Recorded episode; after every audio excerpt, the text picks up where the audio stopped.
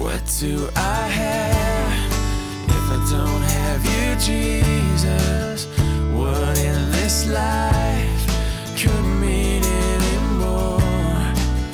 You are my rock, you are my glory, you are the lifter of my head. Hi, and welcome to the Rocks Podcast. The book of Romans has been called the king of the New Testament epistles, and for good reason. The letter is all about God and the good news that no matter who we are or what we've done, though we're all sinful and well deserving of God's judgment, we can be saved from God's wrath simply by trusting in God's Son. We are put right with God through grace, through faith. Salvation is a gift from God. This is the message of Romans. Now let's join Pastor Ross with our verse by verse study through this incredible book. Father God, we acknowledge your wonderful presence in this very room where two or three gather together. Lord Jesus, you taught us and from your own lips that you are present in the congregation of your people. So we acknowledge your presence here, presence to help and to give us a hope and a future, to comfort, to instruct, and not to harm, but to receive us. Teach us, Holy Spirit, new, fresh, exciting truths about our wonderful salvation. In Christ's name, amen. amen. Back in the 60s, when I was a mere grade school student, and I was a grade school student back in the 60s, there's a television show that was all the rage. It was very different about a family that took dysfunctional to a whole new level. Let me show you the house that they lived in. it was the Addams family with two D's there, and, uh, you know, a far cry from the family television series that preceded it, you know, like. Um, Father Knows Best and all of these shows. So this had a different theme. Let me introduce you to the occupants. you know, they all had a macabre kind of name. It was more, more, Morticia, of course, was mom and wife to Gomez. I don't know about that. And then, then we had Lurch, who always answered the door. Good evening, you know. And we have little Pugsley there. That's fitting. Uncle Fester. And, uh, you know, they also had this thing, this thing was called The Thing. And it was a dismembered hand that just appeared out of nowhere, kind of walking around like that. Now, I, for one, did not watch the show because I got kind of creeped out by it. And I, my life was already kind of creeped out. So I thought, why add to it? You know, so uh, to this day, I don't like those kinds of things to watch. But it was very uh, popular. Uh, the song said it all. Their theme song, I don't know if you remember it. da, da, da. They're creepy and they're kooky. And they're mysterious and spooky. They're altogether ooky. I don't know what ooky means, but it's not pleasant. The Addams family, right? Well, you may be asking yourself this morning, how in the world does this kooky family have anything to do with our passage in Romans chapter 5 this morning? The answer, sadly, more than you might care to think, and let me explain. Here in Romans chapter 5, Paul's going to go back and explain where all our troubles began in our family of origin back to Adam's family. If you recall, the family of Adam, the first man, along with his wife Eve, their tragic fall from grace and their consequential estrangement from the God who had given them life, and how Adam, as the progenitor of the human family, became a sinner and produced a race of junior sinners, I should say. Uh, and these sinners who came from Adam and Eve really perfected the art of sinning. A family altogether ooky, the human family, because like father, who was a transgressor, God said, Here's the line, don't cross over it. And Adam, with full knowledge, crossed over it, and so did Eve, our mother, like father, like son, like mother, like daughter.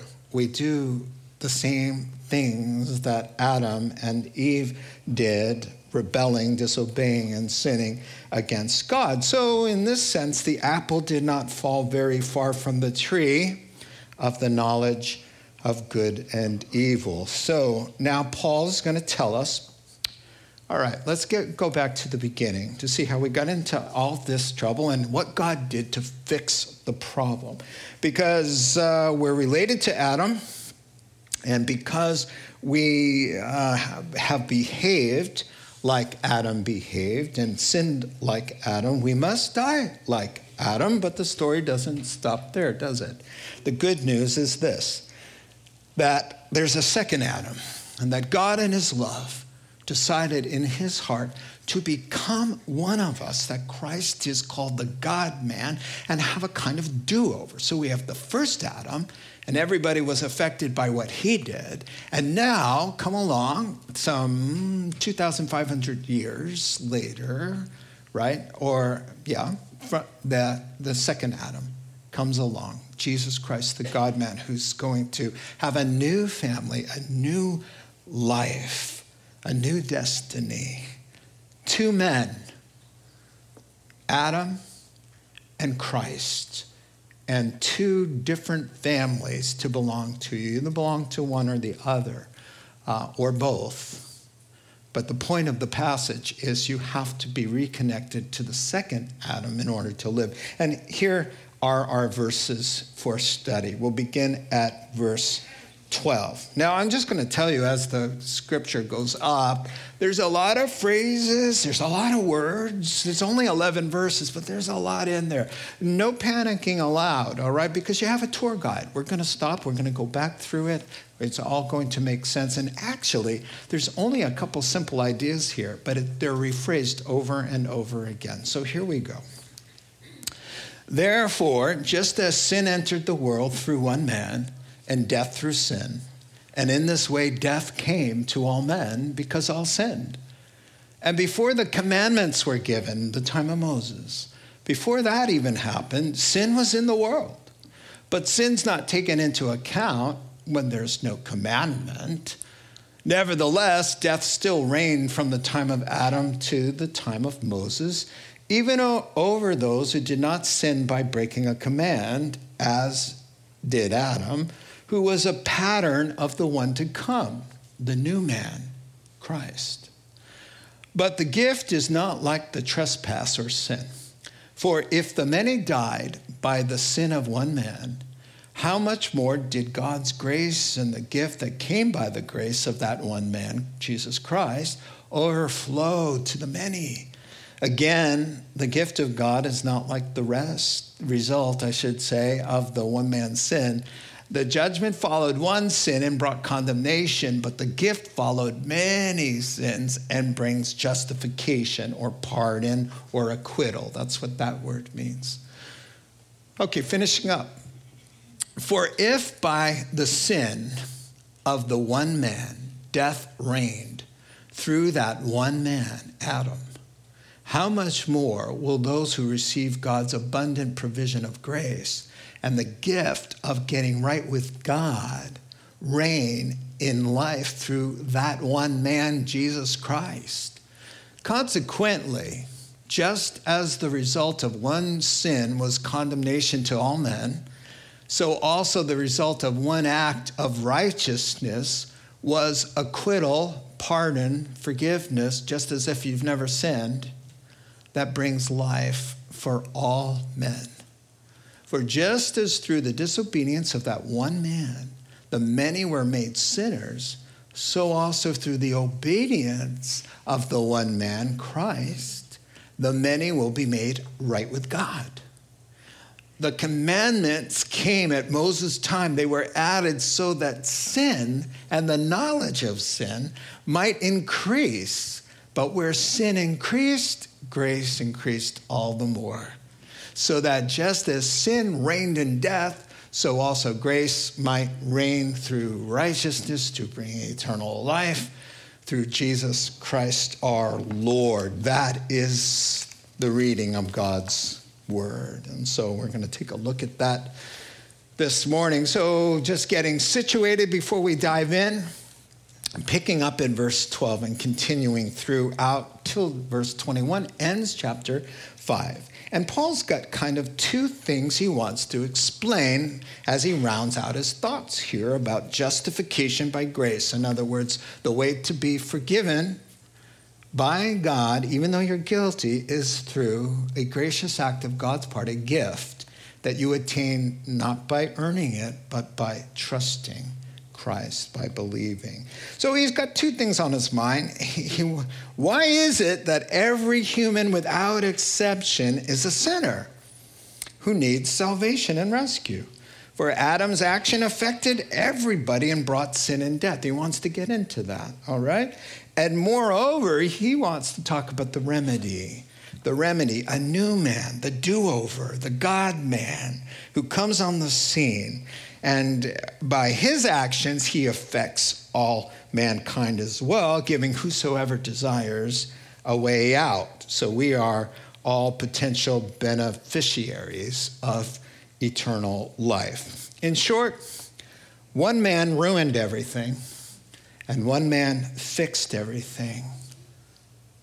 To whom do you belong? Which camp are you in?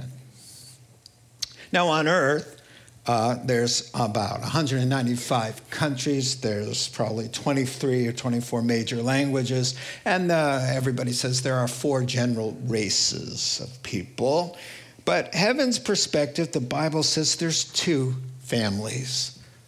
There's two people. There's two men that matter.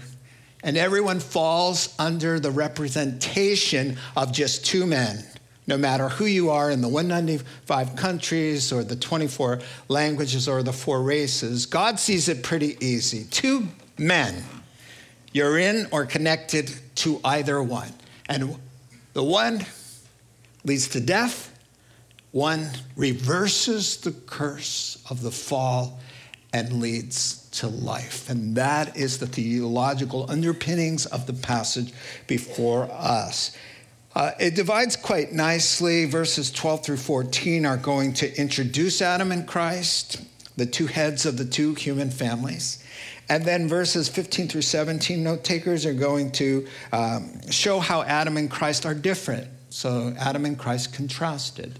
And then the last couple verses are going to show how Adam and Christ are similar, but how Christ is so much more significant. And so, of course, the sole purpose of all of this comparing and contrasting the two men are is helping us to decide to ditch our family of origin that if you remain by default, what you are, you are already connected to the wrong Adams family. And the D in Adam stands for death because you who are connected to a man who sinned and you with him in that sinning must die. That's where death came from. And so the whole point of this is get out of Adam and into Christ and be saved. So let's get uh, started here, get acquainted. This uh, the first couple verses there. Uh, for point number one, introduction of the two men, Adam and Christ. Adam, paradise lost, Christ, paradise found. Let's focus in now. So I'll paraphrase this that you're looking at, verses 12 through 14. Sin enters the world through Adam. Uh, sin brings death, and since everybody's a sinner, we all die. People were sinning long before the Ten Commandments. He wants to show, especially the Jews, that that all humans receiving are receiving the death penalty as a result of their connection to Adam. It's because you are Adam's son or daughter that you must die because God said If you disconnect from me, you're going to die. And so that's where death comes from, and that's what's explained here in our text. So let's dive in. We begin with the therefore. Wherever there's a therefore, you always ask yourself, what's it there for, right? And it's therefore because verse 11, that comes right before 12, just said some good news that through Jesus Christ and the cross, we are reconciled back to God. So, Paul and the Holy Spirit anticipate the question of somebody who missed Romans 1 through 3 Why do I need to be reconciled to God? You know, what have I done? I've been born, I'm a child of God. You know, if I believe in God, then we're all God's children. That's not what the Bible says. The Bible says we are all God's creation, that we're all made in His image, check, check, check, that we're all loved and valued the same, but we are not all His children. Because of the fall, we got disconnected, we're estranged, we are not, we are Adam's children because we behave like Adam.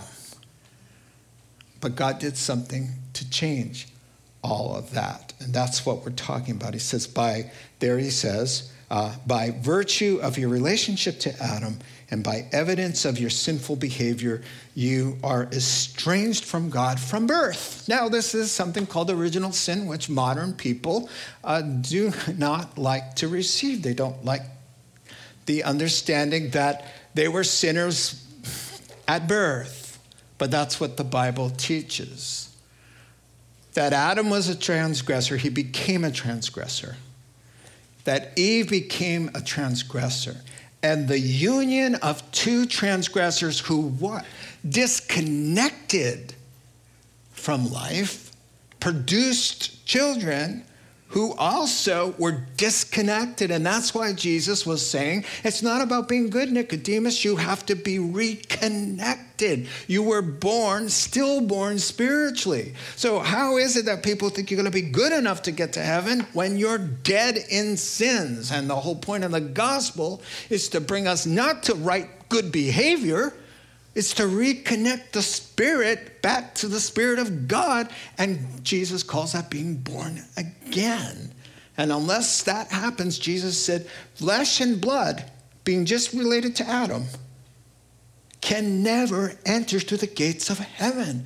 You have to have a new birth, and that's the way you get out of family Adam 1 and into the true Adam, the God man who brings life and forgiveness of sins. Even King David said this. He had an epiphany. He said, Surely I was sinful at birth, sinful from the time my mother conceived me. Psalm 51 and verse 5. And that sin nature separates us and estranges. So the quick answer is why do we need to be reconciled to God?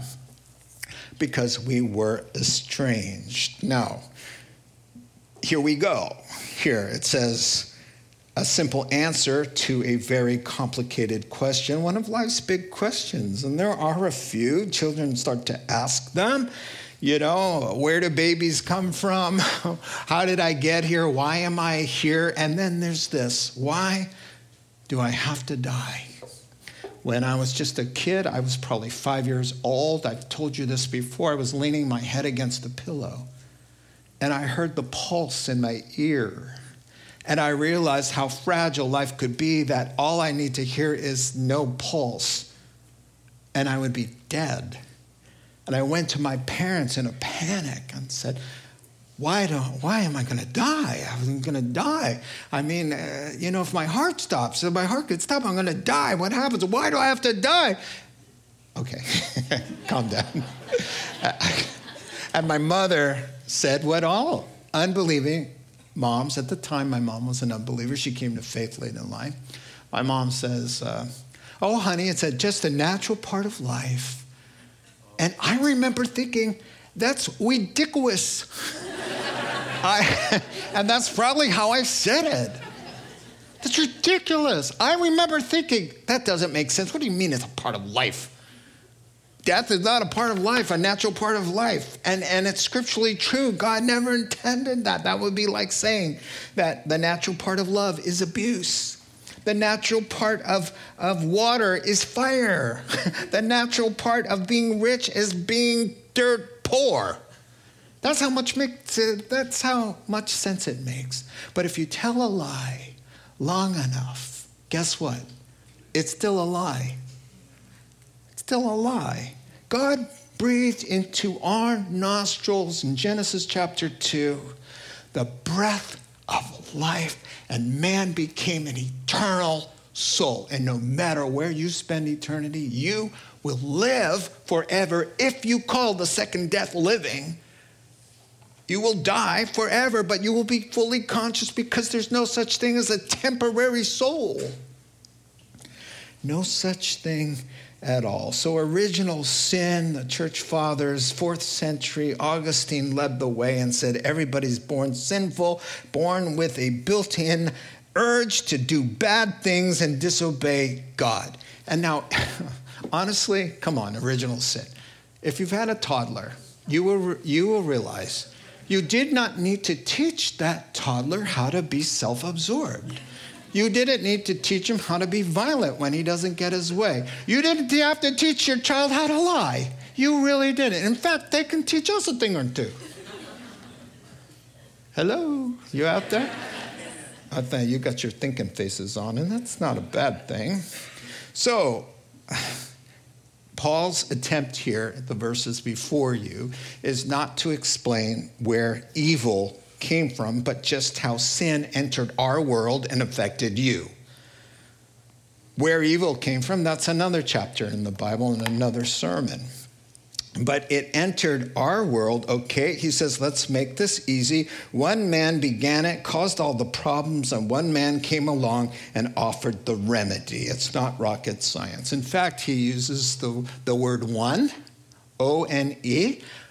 11 times in these verses. So he says, hey, it all comes down to simple. It's simple. One man, Adam, one act of disobedience, one sin, one consequence, death, versus one man, Christ, one act of goodness, the cross, one act of obedience, surrendering to the cross, one consequence, eternal life. One, one, one.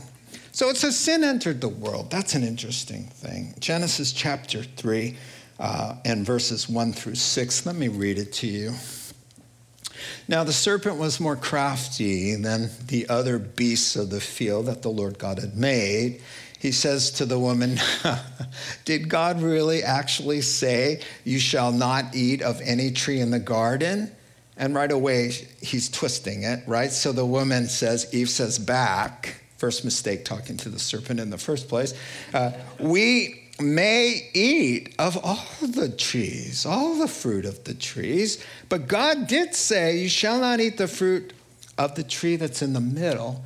Don't even go near it, don't touch it. He did say that, lest we die. And the serpent says, You will not surely die, for God knows that when you eat of that fruit, your eyes are going to be open. You're going to know what He knows, good from evil. He can't have that. And so when the woman saw that the tree was good for food and it always looks good, and that it was delightful for the eyes and it always delights the eyes, and that the tree was desired to make one wise, she took of the fruit and ate it. She gave it to her husband and who was with her, and he ate it too. A, re- a repeated refrain of the devil's MO.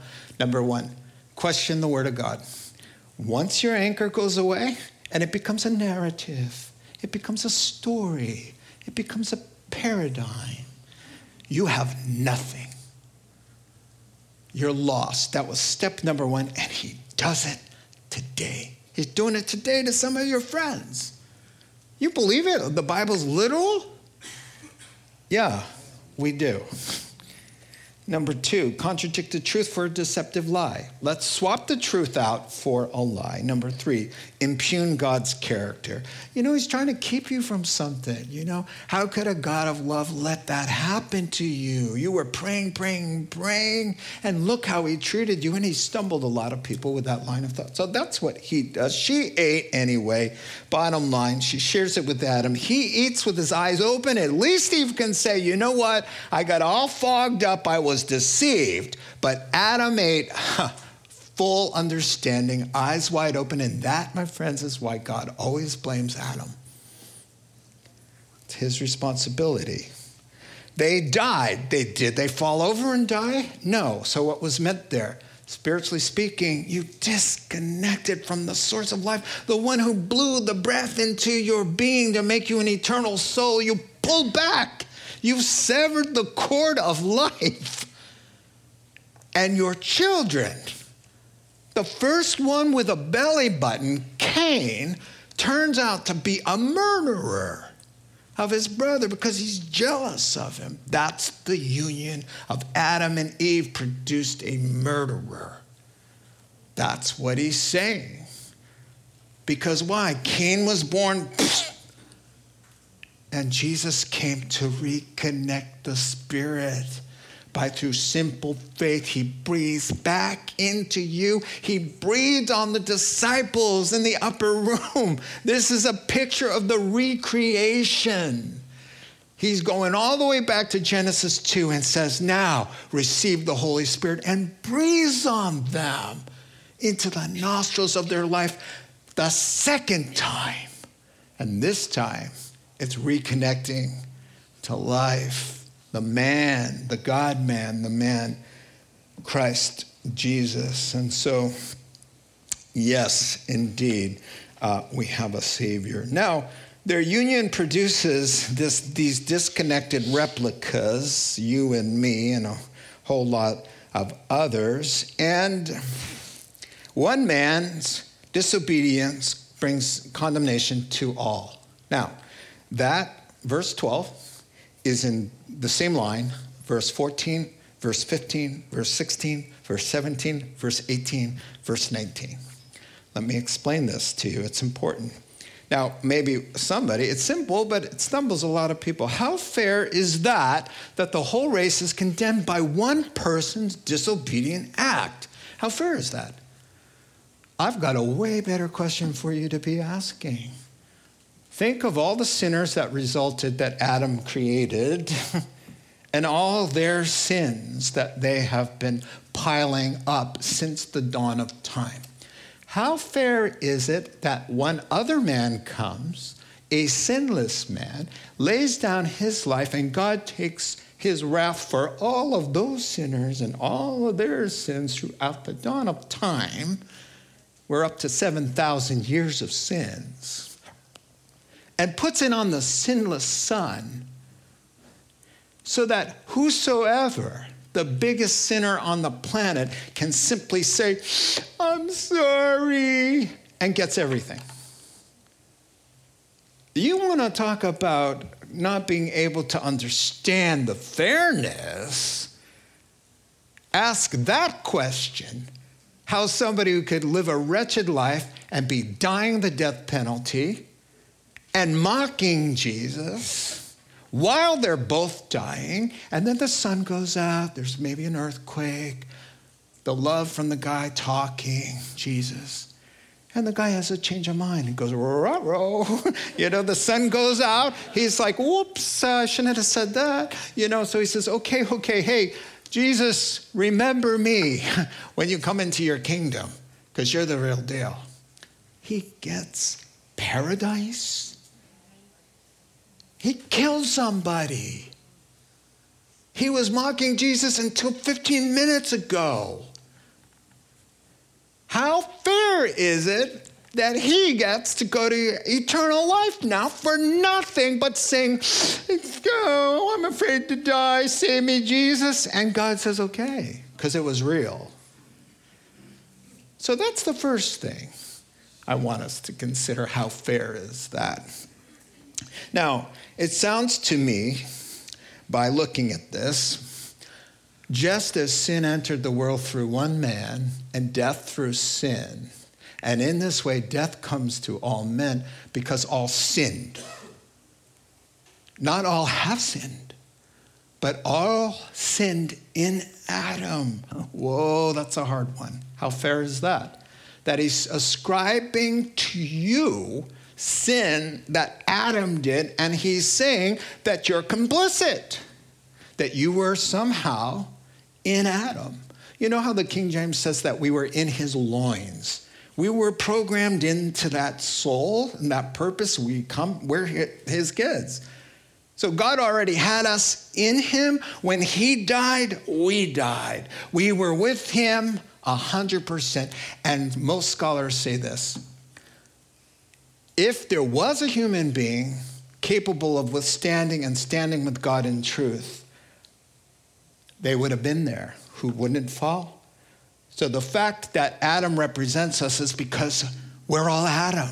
And we all would have done the same thing. And we all did the same thing because we prove it every time you sin, you say, I'm with Adam. You've, you stepped over, uh, you've drawn a line in the sand, thou shalt not lie. Guess what? My bottom's on the line, I'm going to lie. I don't care what you say, God. So I vote for Adam and I vote for the serpent because the serpent said, Follow me. So every time you've ever sinned by choice, you said, I'm with Adam, Adam's with me. And every time you've repented, and every time you've obeyed and laid down your life, and every time you've confessed your sin and trusted Christ, you say, I may have been in Adam, and I still have some sort of connection with him, but I'm with the new man now. I'm with a new family, and I'm acting like him now, and I stand for him. You see, there's two men, there's two families. Which family do you live in? Which family do you act like? Which father do you look like and resemble in your life? All right, so if he knew we were going to, and by the way, I'm spending a lot of time on the first paragraph. The other two paragraphs, they go zip, zip, zip, all right? They do. Honest. then why did he put us in the garden? He knew what was going to happen. Why did he, why? Why? Number one, maybe it's worth the risk to him. Number two, maybe without the fall, we'd never know how horrible sin is or to the extent of his love. Or three, maybe he knows something we don't know. What do you think? That could be the case, right? How about this? When you get to heaven, you'll be able to do theological trigonometry and even be able to say trigonometry. and you'll go, Of course, of course, of course. You know, I had a guy who told me once, I didn't ask for any of this. I didn't I had nothing to do with Adam, and Adam's original sin gets pushed onto me. I wasn't even born. I didn't even do anything wrong. I don't even know why I'm getting blamed and sucked up into this whole thing. I had nothing to do with Adam. And I said, Look, let's say that you were abducted from your home there in London, let's pretend, August 31st, 1911. Your captors bound you and blindfolded you, but they definitely took you out of your home. You were traveling. It sounded like you were on some kind of journey. And then three days later, you escape. You pull the blindfold off, and man, you're out at sea. Oh man, what are they doing? Taking you out of the country. And you're on this ginormous ship. And then you grab somebody and say, hey, hey, what's the name of the ship? And, and they say, hey, it's the Titanic. We're going, we're going to America, man. And 15 minutes later, there's a big boom. The iceberg. Water's coming in. People are screaming. People are panicking. The alarms are going off. The lifeboats are available, and in this case, let's say they're available to everybody. And somebody says, Man, get in the lifeboat. And you say, Excuse me, I have no business being here. I didn't buy a ticket. I don't even know how I got here. I just showed up and here I am. I'm not happy about it. Who wants to go to America? Not me. Did I sign up? I'm a, I'm a British citizen. Sir, newsflash water is pouring into the vessel. The ship is pitching back and forth. Have you noticed that? And it's about to go bottom up, stern down, port aside. it's about to sink. Get in the lifeboats, buddy. Then we'll figure out how you got here later. Get yourself out of harm's way before you try to get stumbled over all the theological conundrums about how you ended up here uninvited. Somebody wanted you here, and you're here. And your re- current reality is this you're gonna die. And why are you gonna die? Well, the Bible explains because you sinned. But you have a Savior Jump this ship, get on the good ship of salvation, manned by a different Adam, a much better one. No offense to Pastor Adam. the Lord Christ Jesus. And then he throws out this. He said, you know, maybe there were Jews and Christians who would say, hey, we know we're sinful before the ink was dry, kind of thing, before the commandments made it down the mountain. And in fact, before the, the commandments came down that mountain, they were having a burning man thing in the desert there with golden calves and, and drunkenness and not wearing all their clothes before the commandments even came down. So the Jews know, hey, before we even got the commandments, we were sinning. And Paul says, oh no, oh, it's way worse than that. You think the problem started with the commandments? Oh no, it started before the dust of creation was settled that Adam fell away and you were there in Adam and you died on day one. The whole race perished. Day one. Are your good deeds going to fix that? Maybe you want to donate to Salvation Army and hope to, to fix that problem and say nice things and maybe bring flowers to your wife occasionally. You think that's going to fix it? That's the point of these passages. The passages to show you this is way beyond being a good person. We need a total makeover. We need a rescuer, not a man from the earth, but a man from heaven, the second Adam, to come down. All in Adam die, but all who are in Christ will be made alive. And that's the point of there. And, and he makes a good point. He says, hey, before the law was even here, 2,500 years before Moses showed up with laws, Cain was sharpening his sickle to, in the Hebrew, slaughter his brother. Be 2,500 years before thou shalt not murder your brother that's Paul saying. We got a big, big problem, people. But we've got a big, big Savior. Amen? Let's talk more about this as we go on. Thank you. But the gift is not like the trespass. For if the many died by the trespass by one man, how much more did God's grace and that gift that came by grace of that one man overflow to the many. I can kind of sum this up for us here. So he's saying, but the great, but there's a great difference between Adam's sin and God's gracious gift. And so we've been introduced to Adam and Christ, and now he wants to show you how they're different. And I'll tell you exactly what's going on here he wants us to stand amazed not at how you were just amazed that by one man's sin the entire race could perish. He says, you know what? That's not the wow. The wow isn't in the fall from grace, the wow is from the rescue from heaven. That's the gospel, and he wants to make that straight in us. Not about the traitorous act of Adam, but the heroic obedience of Christ, where Christ cries out, If there's any other way, I'll drink the cup of all of their sins. But if there's any other way, let it pass from me. He wants us to be amazed at the rescue, not amazed as one man sinned and messed it up for us all. Now, we're going to take a look at these verses, but you know what I mean by this. Some testimonies, you wonder who's the star of the story, right? Uh, you know, one guy says, you know, before I was a Christian, I robbed 10 banks. And it was so ingenious, they couldn't catch me. In fact, I have a little clipping from the Press Democrat that says, you know, FBI confounded by genius bank robber.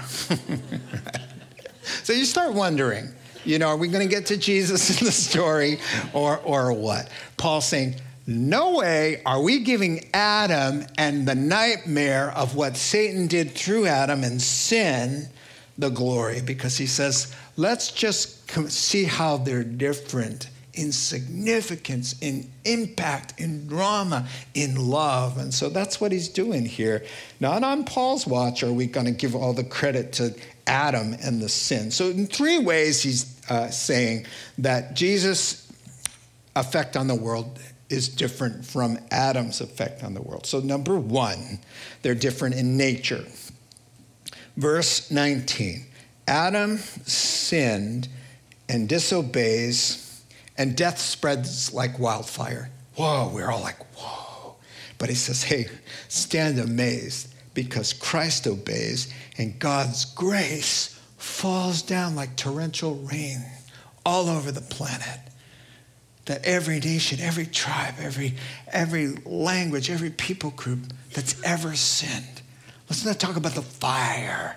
Let's talk about the grace of God's goodness. Number two, verse 16, he says their two actions have different impact. He says Adam's one sin is followed by condemnation for all, but stand amazed because all those billions and billions of sins are wiped out by one act of obedience.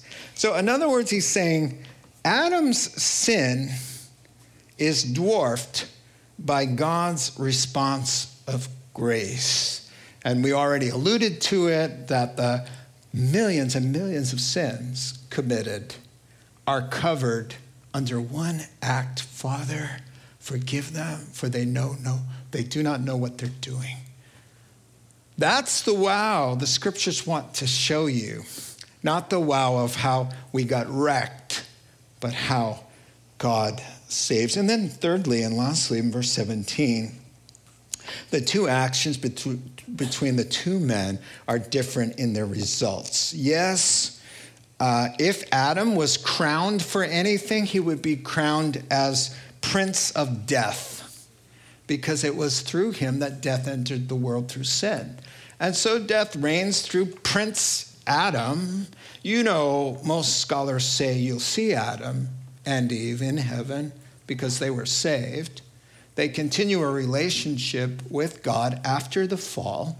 God makes a promise of a Savior to them, and they are covered by animal skins, their shame and nakedness. Now, what had to happen to cover them? God covered them with animal hide.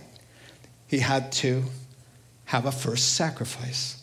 And because animals died and blood was shed in the Garden of Eden, blood was spilled.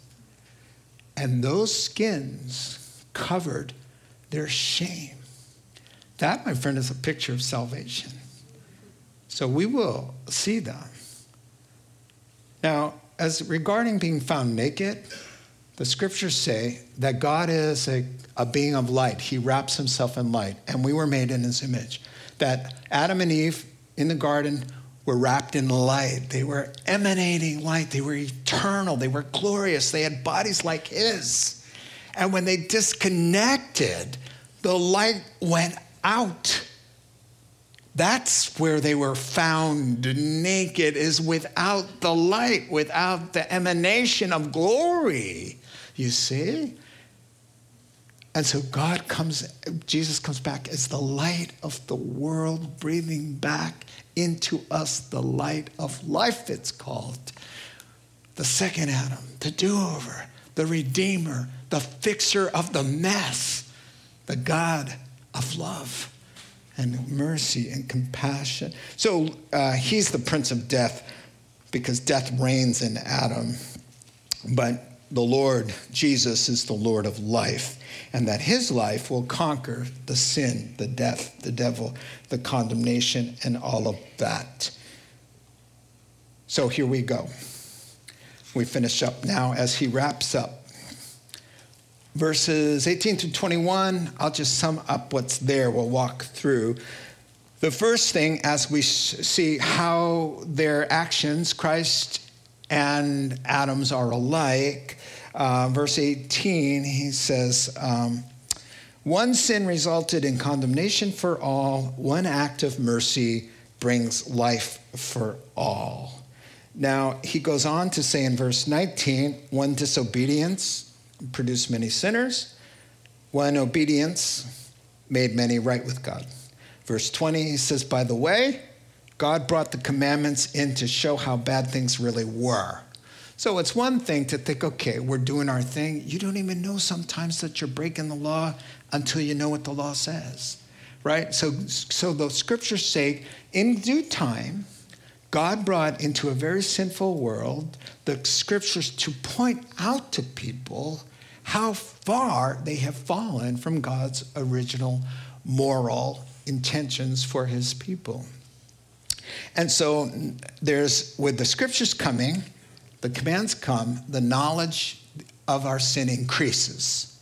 Not only does it mean that, but it means when you're, when the sinful nature hears thou shalt not, the first thing it wants to do is thou shalt. All right? It gets provoked like you go on a diet. I don't want any chocolate cake. Honey, don't get chocolate cake in the house. You know, I'm not going to have chocolate cake ever. I, am never going to have cake. I'm never going to have chocolate, blah, blah, blah, blah. And, and as soon as she's out the door, what are you doing? You're Googling around for a recipe for chocolate cake. You know, that's all you think about. I'm going to go to Costco. I'm going to get one of those big, enormous chocolate cakes. And then you don't want it to show up on your credit card, right? So you're to steal it, you know? all right. Okay, I'm not to steal it, all right? I'm just to sample it. There's samples at Costco. She's standing right there. Maybe, yeah, right, you know? He's saying, listen, he's saying, the law provokes us. Oh, yeah? You say, I can't? Oh, I want to do it with all my heart.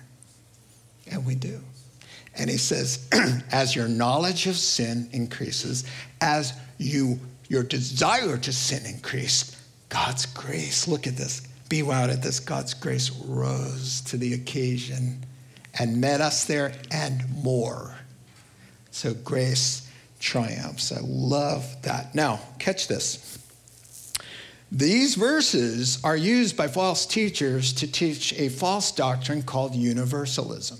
And let me point it out to you. He says, uh, let's see. Consequently, just as the result of one trespass was condemnation for all men, so also the rest, the result, I did that again, the, re, the result of one act of righteousness was justification, pardon, that brings life for all men who believe. But they use this to say because Jesus died and paid for all of our sins, and this says that everybody's been reconciled, that there is no hell, and that ultimately all people will be saved because of these kinds of verses. But they cut and paste the Bible so that you don't see the qualifier that says, He who has the life, he who has the Son has life. He who does not have the Son shall not see life, for the wrath of God remains on him. For God so loved the world that he gave his only son. Here's the qualifier. You can't cut this part out and just go with this. He's saying life for all means that all are presented with the opportunity of life. Choose this day I've laid before you death and life. Choose life. So it comes down to choosing. So watch out for that because today it's very popular to take hell out of the equation. And you've got, you know, preachers traveling with Oprah Winfrey telling everybody everything's cool. Jesus died for your sins and he gives life to all. See, it says it right there. Except they don't tell you the whole truth. The whole truth is in Revelation chapter 20 when people are standing before a great white throne and they are removed forever in a place called hell, who did not receive. Their sins were all paid for. And this is the horror and the sting of hell, and why Jesus says there's gnashing of teeth That means angry. Because they didn't have to go there. Their sins were paid for. Everybody who perishes in hell, they have a zero balance on their account. They just refused to receive and access that which was theirs to receive, to believe. And what? For what kind of effort? For simply believing and trusting. Come and say, I'm a wreck. I've screwed up my life. Save me. I trust you. Everything for nothing. That's the gospel. And that, that's, a, that's really the thing. I want to close with this thought. Um, God often uses this two head of the families analogy, and it comes from ancient cultural uh, practices in warfare. And here's what they did they would choose two guys to represent two warring nations and let them duke it out and save everybody from massive bloodshed. So, in fact, you have a great example of that in 1 Samuel 17 with David and Goliath. Goliath is called a champion. And in the Hebrew, Benayim, it means middle guy. It means in the space guy. So he was the guy they chose. The Philistines were in Goliath. They were invested in him. So Goliath goes out to represent them. Their vict- his victory will be the Philistines' victory. And David comes out as the champion representing all of Israel. And they go at it.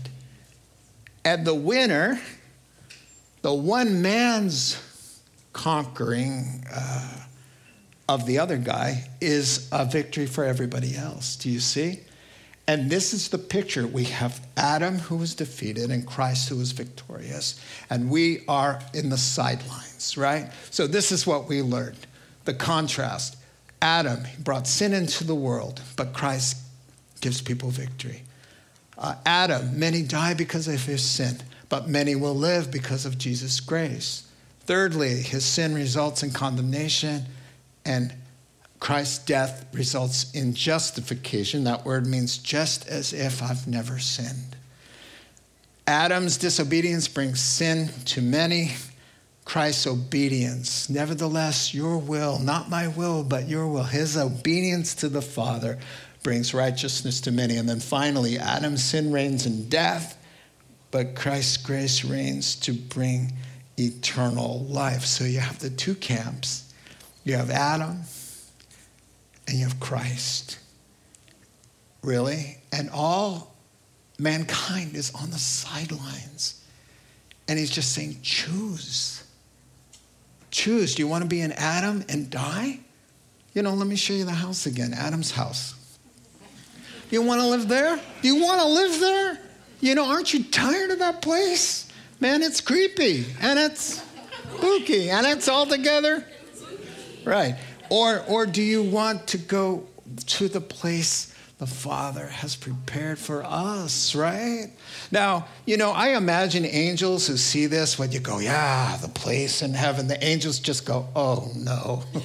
they just cover their eyes because, oh, are you kidding me? That's the best we could do clouds and a long table and some cheesy gates, and the angels are like, if they only knew what's up there. Well, we can't because it says, no eye has seen no ear has heard, nor has it entered into the heart of any person the wonderful things God has prepared for those who love him. That's why the Apostle John, when he gets the revelation and he sees everything, I always do this, right? He says, ah, shiny, uh, shiny light, light. Uh, there's a rainbow.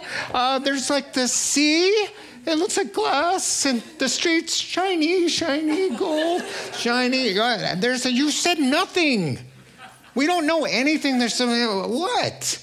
All you, all we know is there's gemstones, gemstones. Oh, come on. We can't picture anything, so we have to do this with a table on clouds, you know? Listen, let me assure you that the God who came up with the majestic Swiss Alps and Hawaiian paradises and everything in between. He knows how to um, spread a feast. He knows what we like. He's going to make our mouths drop wide open.